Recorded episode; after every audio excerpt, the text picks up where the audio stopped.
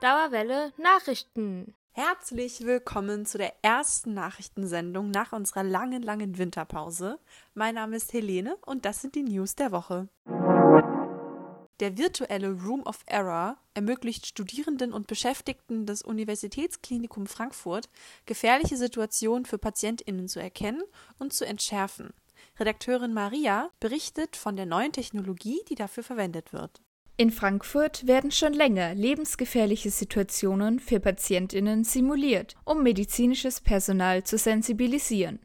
Dafür werden Gefahrensituationen künstlich hergestellt und müssen anschließend gezielt erkannt und aufgelöst werden.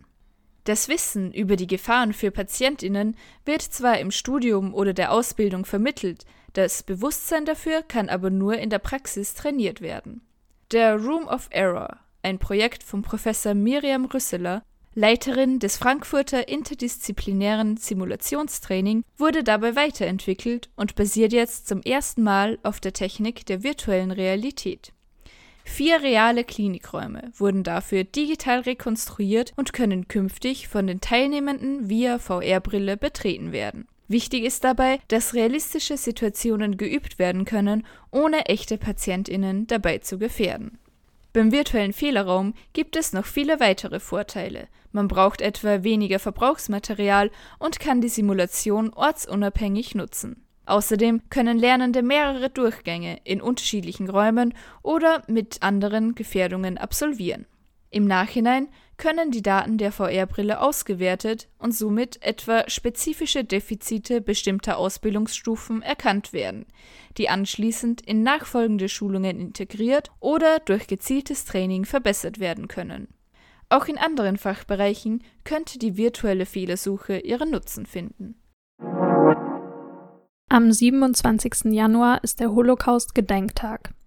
Dieser Tag markiert den Tag der Befreiung des Vernichtungslagers Auschwitz im Jahre 1945.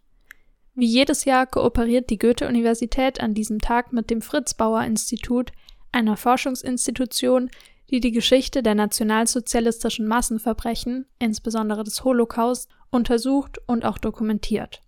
Dieses Jahr wird ein Online-Vortrag zur Eröffnung einer neuen Ausstellung veranstaltet. Die Ausstellung Der kalte Blick, letzte Bilder jüdischer Familien aus dem Ghetto von Tarnow im Haus der Geschichte in Wien zeigt Fotos jüdischer Menschen, die kurz vor ihrer Deportation gegen ihren Willen zu Forschungszwecken fotografiert wurden. Die Kuratorin Dr. Margret Berner hat die Fotos namentlich zugeordnet und die Geschichte der Menschen dokumentiert. Zum Ausstellungsauftakt wird das Ausstellungsteam um 12 Uhr eine Präsentation halten. Anmelden könnt ihr euch unter anmeldung at fritz-bauer-institut.de mit dem Betreff 27. Januar 2022 oder ihr schaltet einfach den Livestream auf YouTube ein. Jetzt mal ehrlich, die ganzen Corona-Maßnahmen kommen mir vor wie ein großes Wirrwarr. 3G, 2G, 2G plus, genesen, geboostert.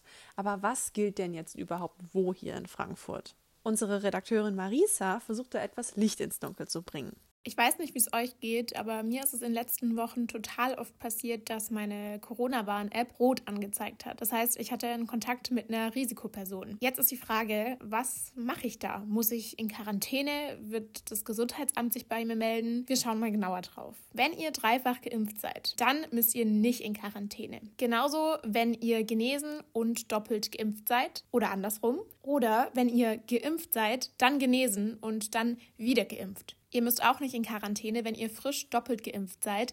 Das heißt, wenn eure zweite Impfung nicht länger als drei Monate her ist. Und das gilt ab dem Tag der Impfung. Ebenso müsst ihr nicht in Quarantäne, wenn ihr genesen und frisch einmal geimpft seid. Bei diesem Status frisch geimpft gilt das gleiche mit den drei Monaten, wie ich eben sagte.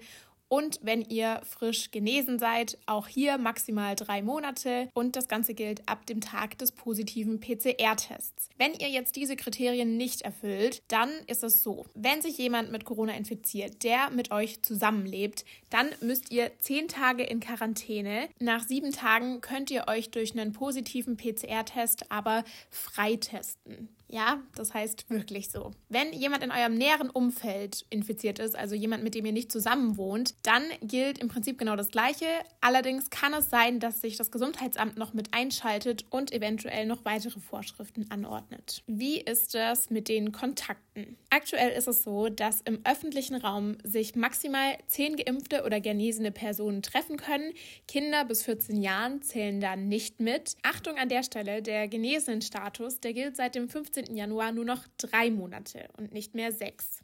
Falls ihr noch nicht geimpft sein solltet, dann dürft ihr euch im Moment im öffentlichen Raum nur im Kreis des eigenen Haushalts oder mit maximal zwei Personen aus einem anderen Haushalt treffen. Das ist dann auch egal, ob die geimpft oder genesen sind. Bei privaten Treffen gibt es aktuell keine Einschränkungen. Es wird aber empfohlen, sich an die Hygienemaßnahmen zu halten natürlich und auch sich regelmäßig zu testen, auch wer doppelt oder dreifach geimpft ist. Wie sieht's aus im ÖPNV? Hier gilt, wer mitfahren will, der muss entweder geimpft, genesen oder getestet sein. Natürlich besteht auch weiterhin eine Maskenpflicht. Ich denke aber, das muss man gar nicht unbedingt nochmal extra erwähnen an der Stelle. Kommen wir nochmal zu was, was ein bisschen komplizierter ist, und zwar 2G+.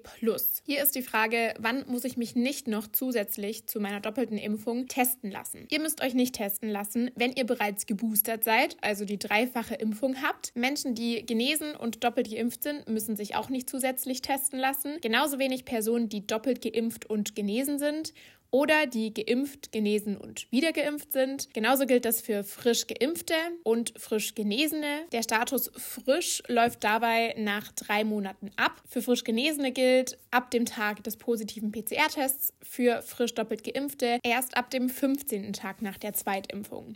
Also hier ist auch der Unterschied zu geboosterten Leuten. Wenn ihr dreifach geimpft seid, dann gilt eure dritte Impfung ab dem Tag der Impfung. Wenn ihr nur doppelt geimpft seid, dann erst ab dem 15. Tag nach der Zweitimpfung. Personen, die die genesen und frisch einmal geimpft sind, müssen sich auch nicht zusätzlich testen bei der 2G-Plus-Regel. Auch hier gilt der Status frisch, den verliert ihr nach drei Monaten. Allerdings, wenn ihr genesen und frisch einmal geimpft seid, dann gilt diese erste Impfung auch direkt ab dem ersten Tag, an dem die Impfung stattfindet. Alles ziemlich kompliziert und ständig gilt irgendwas anderes. Vor allem, was ist, wenn ich in einem Hotspot lebe? Ja, und sofern ihr hier in Frankfurt lebt, trifft das auf euch zu. All die Regeln, die wir jetzt schon besprochen haben, gelten natürlich auch in den Hotspots. Es kommen aber noch zwei Sachen dazu.